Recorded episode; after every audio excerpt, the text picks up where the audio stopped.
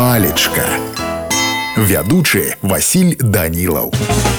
Прывітанне ўсім сябры сёння з вами разбярэм слова драпежнік па-першае слоўнік кажа драпежнік гэта лясная жывёліна не даўшы падорліку апамятацца цівагарак узняўся вышэй і кінуўся на драпежніка зверху збіваючы яго з курсу і адганяючы ад ялін так пісаў вольскі у пераносным значэнні так кажуць пра чужаземных захопнікаў жорсткіх эксплуататараў нас пагналі буржуі і багатыры дваране тыя самыя прадстаўнікі багатых класаў у чыіх руках была ўлада тыя самыя драпежнікі што выцягалі з нас жылы і без вайны пісаў колас яшчэ драпежнікам называць таго хто па грабежніцку адносіцца да агульнага добра скарыстоўвае яго для асабістай нажывы ну а калі казаць па-руску то драпежнік означае хищник. У мяне на сёння ўсё добрага вам настрою і нясумнага дня.